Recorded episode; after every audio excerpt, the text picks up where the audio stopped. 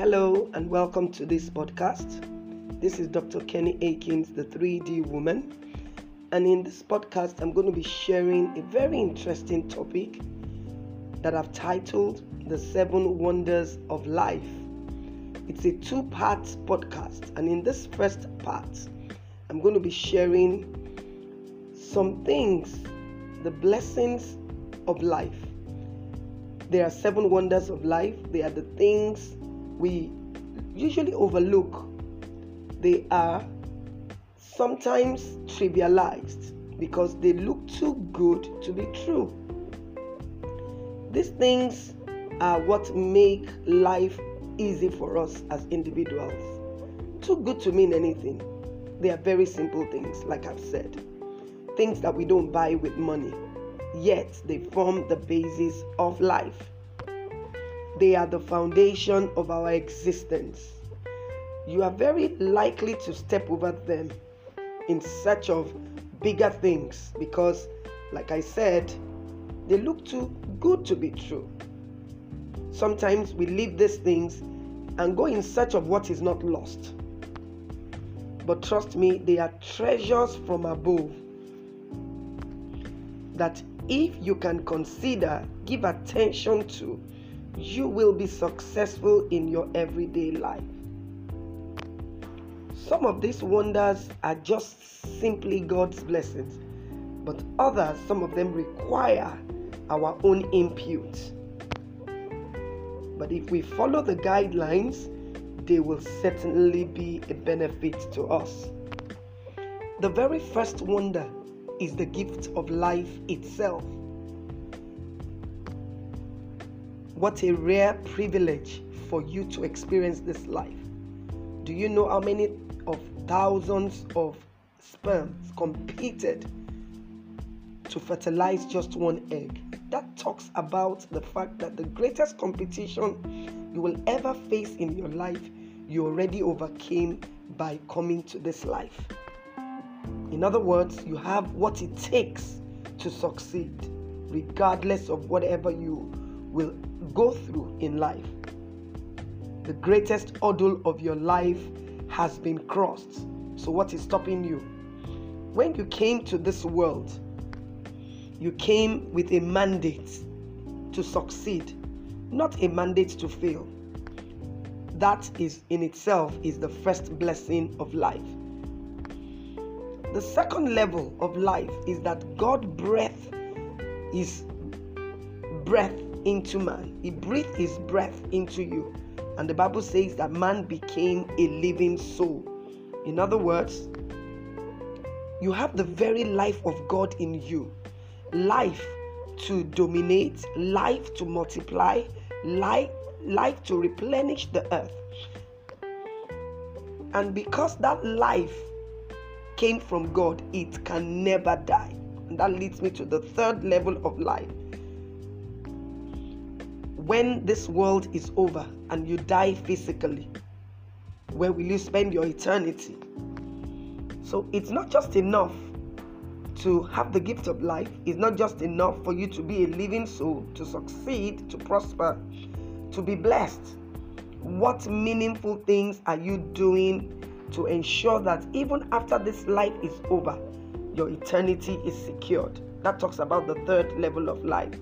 And it's as simple as ABC. That Zoe life that God breathed in you, which can never die. How do you preserve it for eternity? That talks about your salvation, which is very, very key. A lot of people, yes, came to this life. A lot of people, yes, succeeded, but are not careful about their eternity. It's as simple as ABC. It means you acknowledge and accept the work that Christ has done on the cross by dying for your sins. You believe that he died and his blood can cleanse you from every unrighteousness. And you confess him as Lord and Savior and walk according to his dictates.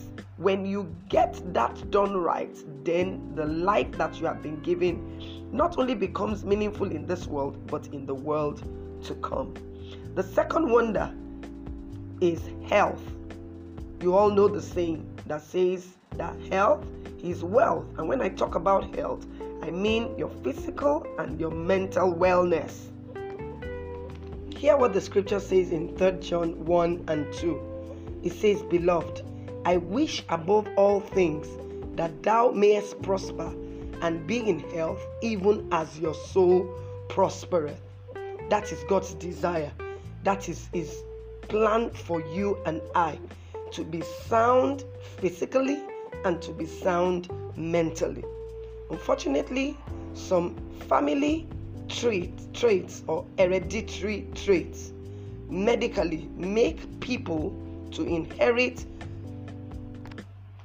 some form of sicknesses or illnesses as a result of genetic implications. Some families suffer from diabetes, cancer, asthma, and all of that. Yes, there's no doubt about that. But divine health has been provided. It's part of the things that Jesus paid is the price for. Isaiah 53, 3 to 5. Hear what it says. He is despised and rejected of men, a man of sorrows, acquainted with grief, and we hid as it were our faces from him. He was despised and we esteemed him not. Surely he has borne our griefs and carried our sorrows. Can you see that? Talking about whatever will make you mentally down. Yet we did esteem him stricken, smitten of God, and afflicted. But he was wounded for our transgressions, he was bruised for our iniquities. The chastisement of our peace was upon him, and with his stripes we are healed. Do you see that? Whatever will bruise your body, whatever will make you sorrowful, whatever will make you depressed, Christ has paid the ultimate price for it. So whether you suffer from any medical ailment or any family history ailment, God Almighty already paid the price. For those who are going through all manner of mental illness, whatever it is, I have a remedy in Philippians 4:8. It says, Finally, brethren, whatsoever things that are true, things that are honest, things that are just, things that are pure, things that are lovely, of a good report, if there be any virtue, if there be any praise, meditate on these things. Don't allow other things occupy your mind. God is the giver of life, and when you have that at the back of your mind, that He's got your back and is concerned about your mental wellness, and you meditate, you practice good meditation, you don't allow whatever another person say get to you, and you stay focused on Him, then you would have participated and allowed that blessing to be in your life. Number 3, good relationships. There's a scripture in Proverbs that talks about a man who has many friends. The Bible says a man who has many friends must himself be friendly. So you need to invest in good relationships. Friendship is one of the new world currencies. Good friends are hard to come by, so when you find one, please treasure it. You can also become a good friend, someone that people can trust, someone that you can be a go-to person, someone that people can be vulnerable towards. Someone said, your success in life is dependent on the God you know and truly serve, the books that you read, and the good friends that you have. You must invest your time, you must invest your resources and your abilities in other people. Don't let your personality repel others from you. The Bible says one will chase 1,000, two will chase 10,000. So imagine if you are a standalone person. That talks about a loss of over 9,000. So can you be trusted? Can you be a good ally? If you don't have good relationships, start investing in them. Number 4, family. The gift of family. The family unit is indeed a big blessing from God. Hear this, you cannot do life alone. Remember the story in the Garden of Eden? God said that He saw that man was alone and He decided to bring a helpmate. God gives us family, husband, wife, children, grandchildren, for a purpose. For support, for help, for assistance. God gave us family so that we can have people to relate with. So don't ostracize yourself. Don't let the enemy cheat you out of that blessing. And God has put his guidelines down. Husbands, don't neglect your responsibility as a father to your children, as a husband to your wife.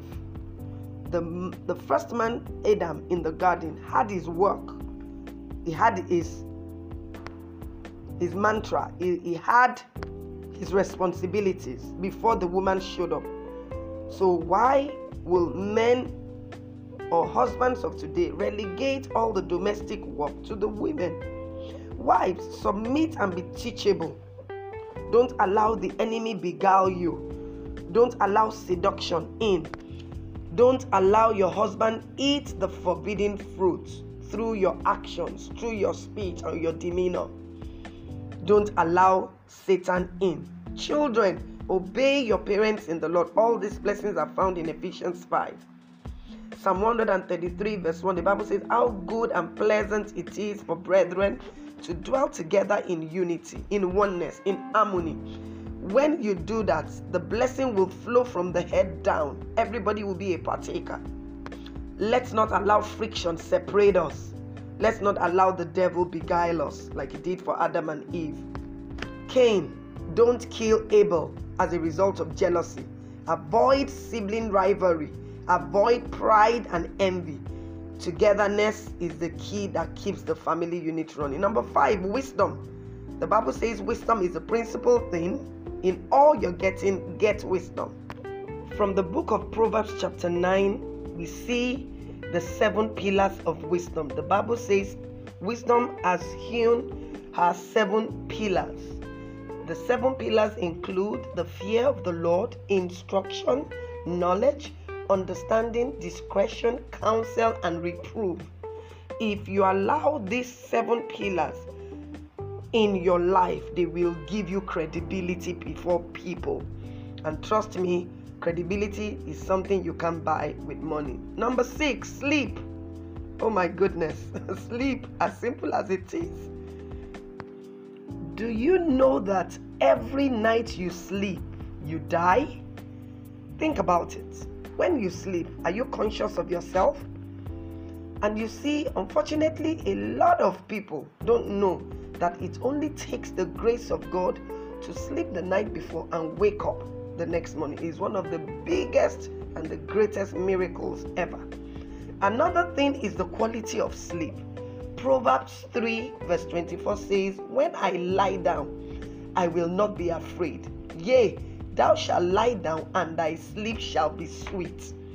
A lot of people have not enjoyed sleep as a result of so many factors. There are a lot of rich people out there whose minds are heavy on maybe loans or a particular thing that is troubling their mind. I pray that as you listen to this podcast, you'll be able to understand that the desire of God is for you to lie down and not allow anything to make you afraid or make you overwhelmed. The Bible says your sleep will be sweet. In other words, before you go to bed every night, recite the scripture and say, Lord, give me good sleep. Let the quality of sleep be sweet. Do you know you can toss in bed for hours and hours and not know how your body feels?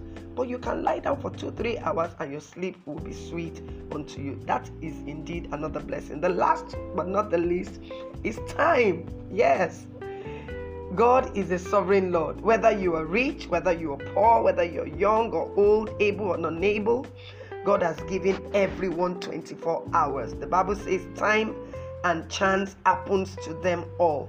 The first rule of time is that you invest it, you don't spend it. What are you exchanging your time for? Because time is also a currency that gives value and returns. What does a typical 24-hour look like for you? Every second counts. Seconds leads into minutes, into hours, into days, into weeks, and into years. People have committed suicide within seconds, and people have taken the greatest decisions of their life in seconds.